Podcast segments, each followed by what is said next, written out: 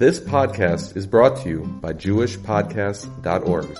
Start your very own podcast today at JewishPodcasts.org. I like to on Thursday nights. I like to try to talk. I like to try to talk about the parasha, but since Matt has brought up a point this morning, we'll quickly discuss it and try to discuss something relevant to the parsha. By now, everyone must have noticed that in the Musaf uh, Shemon Esrei, we inserted two extra words of L'chaparas Pasha. The obvious question is why are these two words inserted, and what is the where did it come from? So the truth is, if you look in all the modern day Siddurim, you will find this uh, these two words added. However, if you go back in time. you'll see that, let's say, for example, in the Siddur Hagra and the Siddur of the Baal HaTanya, it's not found in Pasha, and neither is it found in the Rishonim, the Abudraham, as well as the uh, Machzor Vitri, Rishonim, they do not have these extra words of Paras Pasha. So the Eliyahu Rabbah gives the following pshat, which is the most uh, probably accepted pshat, that the reason why we say the words L'chaparas Pasha is because if you count in that part of the davening, there are 12 words of praise. If you go through them, you count each one, it comes out to be 12. And they correspond to the 12 months of the year. But what do you do when there's a 13th month? So you gotta have an extra prayer. So we, that's what L'chaparas Pasha is. But it doesn't answer the question, so why is it L'chaparas Pasha? So they explain because if we perhaps have made a mistake and we shouldn't have made it a leap year. If we didn't make it a leap year, then we're in a big Avera because we threw off all the Yom Tovim. All the Yom Tovim are in the wrong time. So we say, L'chaparas Pasha, we're asking for Mechila in case perhaps we, we made a mistake when we Cheshbin this year as a leap year, and therefore all the times we're going to have Yom Tovim, they're going to be in the wrong time. So it's like a Bakasha together with, uh, with a request that if Chas V'Shalom we messed up, we want it to be a forgiveness. You have to say mess up in a non-leap year when you should have made it a leap year. Well, again, the- there you're not going out of the, you're not changing it. Here you're going and making a change. The Gemara talks about what happens when you make a leap year when you shouldn't have. I don't think Gemara talks about the other way around. Now, impossibly. Now there's Mishnah Berurah.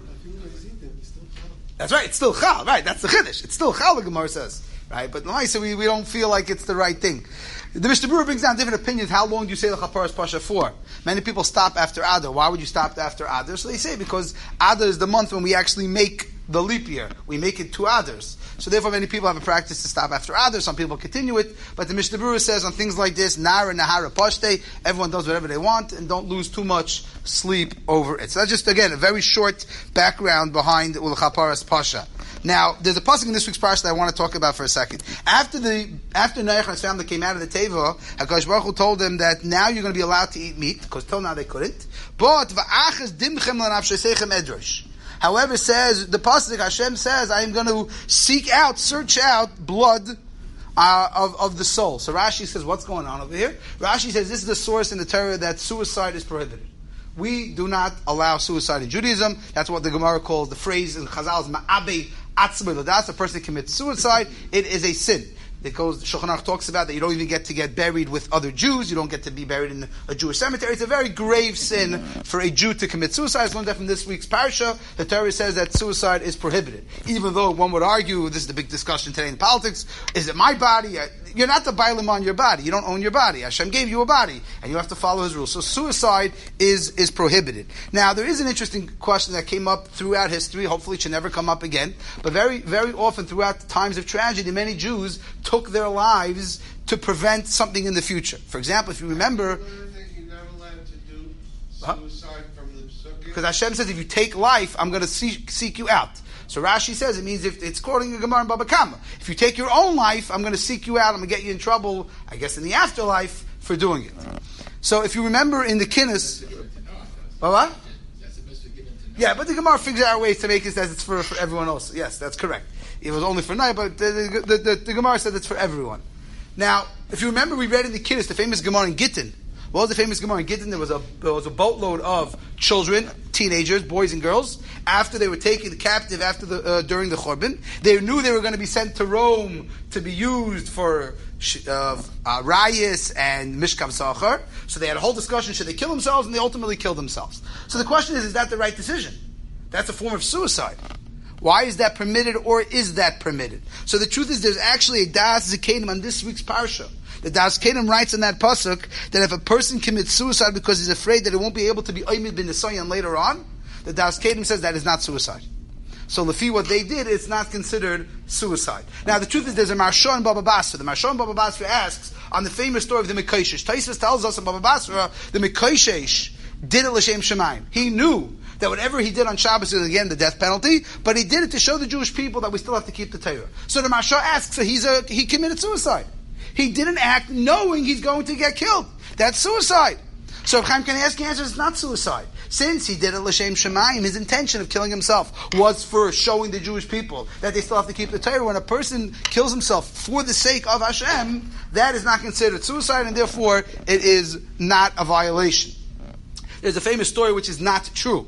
We mentioned this on Tisha B'Av. It's absolutely not true. All historians agree it's not true that 93 Beis Yaakov girls from the Beis Yaakov in Krakow supposedly were supposed to be taken by the Nazis to be used for znus, and they also all committed suicide before. It just never happened. The story never happened, but that's the same idea. If you're allowed to take your life to prevent what may come down the road. Now, the truth is, if you look in Moshe Sternbuch's commentary on this week's parsha, he talks about what happened in many of the ghettos. Now, again, we're never judging Chas v'Shalom what the Jews went through in the Holocaust.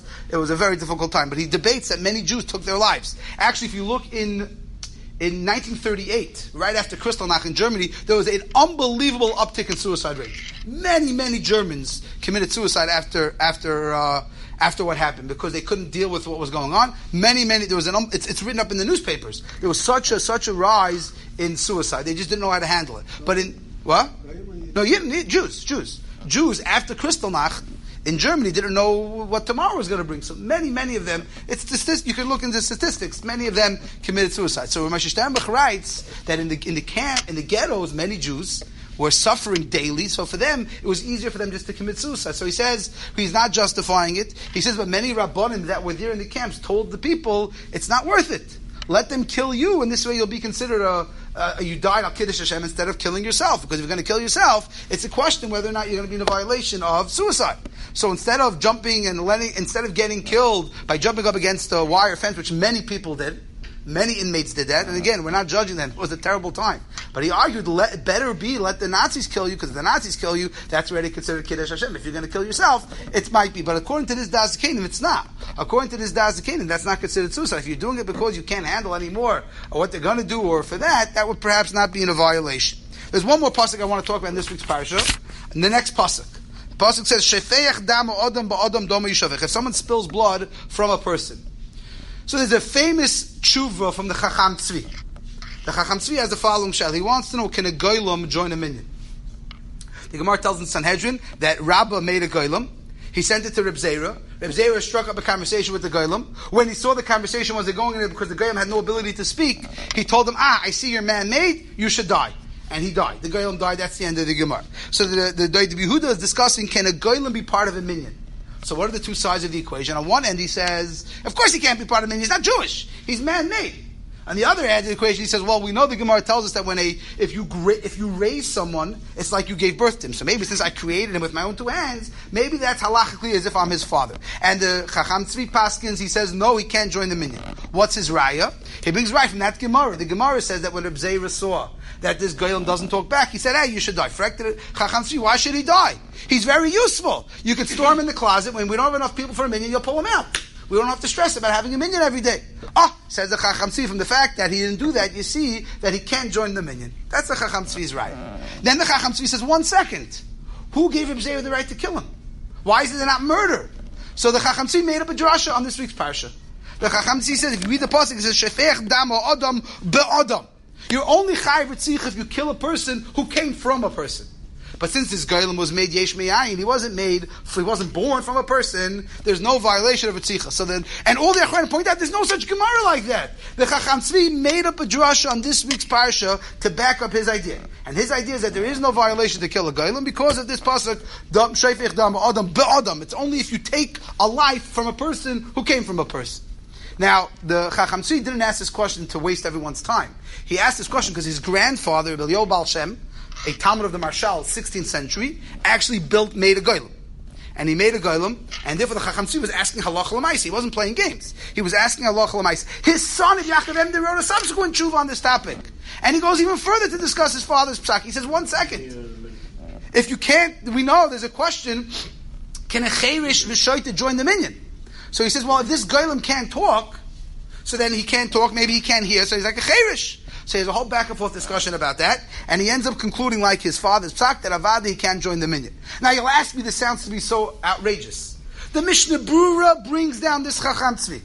The Mishnah Brura Simin Nun if Katan Dalit brings down, he writes, and if you want to know, he's talking about Hilchas Tvila. He says, and if you want to know if a Goylem is Mitzarf Laminyan, look in the Chacham Tzvi. So Reb Steinman asked, he said, I don't get it. Why would the Mishnah Brura write that? It's irrelevant halacha lemaisa? In the times of the Mishnah they were making Goylems? So Reb Steinman writes, yes. You see from the Mishnah that at least in the 20th century, there were people that knew how to do this, and this Shaila was relevant. And therefore, the Mishnah Berurah was telling you a legitimate Maramakim. He's telling you, take a look over there. You should know it's discussed. Now, by the way, the Chazon Ish also agrees. The Chazon Ish wrote on this. Because if you look in Yoreh De'ah, Simon Kuf Tezayin, Simon Kuf Tezayin, Yoreh De'ah right, sorry, Kuf Ayin Tes, the Mechaber Paskins, you're allowed to make a Goylem. You're allowed to. It's ironic. It says in Shulchan Aruch, you're not allowed to do Achizas Einayim. What's Achizas Einayim? Optical illusions. But you're allowed to make people from Sefer Yetzirah. Which one is more popular today? Everyone's doing optical illusions. It's a big business. You don't find too many people making a goylem. But in Shulchan Aruch, the Mechaber Paskins, it's 100% permissible to make things through the Sefer Yetzirah, which is what the Gemara discusses. On that, the Chazon Ish writes, yes, but he can't join the minyan. So writes the Chazon Ish. Now, they bring two rayas from Chazal to whether or not a goylem could join a minyan. One raya is from a famous Gemara in Brachas. The Gemara tells us in Brachas that they were short one man for a minyan. And the Shaila was, should they free the Evet Kanani and make and allow him to join the the Gemara is a whole back and forth that when you're Meshachi, you're Avda, you're Oiva Ba'aseh. So frek the Achronim, I don't get it. Just use a goylem. Why is the Gemara trying to figure out what to? Why don't you just use a goylem? Oh, it must be a but it's not mitzvah minyan. So the Achronim say that's not a raya. Maybe it takes time to cook him up. You can't just cook him up overnight. Maybe it takes a couple days to cook up the goylem. Rabbi Shawais points out this Gemara, according to some Rishonim in Brachas, was on was Shabbos Pasha Zacha. Maybe you can't make a goylem on Shabbos. Maybe that'd be one of the 39 malachas. So that's not a raya. Another raya they try is the famous Medrash. The Medrash tells us that when the Shvatim wanted to hold a court case to make come together with a Cherim with Yosef, they were short one. They needed one more guy to join. So who they get? They got a Kosh Baruch to join. So the Imre Bina asks, why couldn't they just get a Goylem? Let the Goylem join. So you see that a Goylem doesn't count a minyan. So that's what the Achronim bring down, that uh, it doesn't count for a minyan. Now, the truth is, the Reb Tzadok, from Lublin points out that when, when Reb Zera killed him, he didn't just kill him because he was useless. He killed him because he felt he was a threat to the community. He was a danger. And that's why he killed him. So uh, you don't have a raya that necessarily, normally, it's not it, against the Chacham Tzvi. Says there's no issue to kill it. According to Reb Tzadok, it's not a raya. He killed him because he personally happened to have been very dangerous. Now, at the end of Rabbi Yaakov Emden's tshuva, he tells you about his grandfather's goylem. He writes, my great grandfather, Rebbe Yobal Shah, made a goylem in the 1500s, and he had to kill the goylem because the goylem was getting out of control. So what he did was he had his, he had a shame on the goylem's head. He took the name off. The goylem smacked him, and he said he hurt my grandfather, but then the goylem ultimately died. So that's how Rabbi Yaakov describes the story. Just for a very side note, we're not going to get into this tonight, but everyone knows that the Maharal did not make a goylem, right? Right? We all know that, right? Now, it's interesting, the fake manuscript that everyone quotes from the Maharal son-in-law Yitzchak Katz, there he writes that I asked my father-in-law the Maharal, can a goylem join the minyan? And he says, my shver said he can't. So even the Maharal, who didn't make a goylem, supposedly said that even he can join the minyan. So this whole discussion is actually brought down all the pages of contemporary Shulchan Aruch, Mishnah Berurah. The Shals are discussed. The Chazon Ish writes about it. The Chazon Ish says a goylem is not a person at all. But again, the chiddush of the, the Chacham Tzvi is found in this week's parasha that there would be no Isser to kill a goylem. Okay.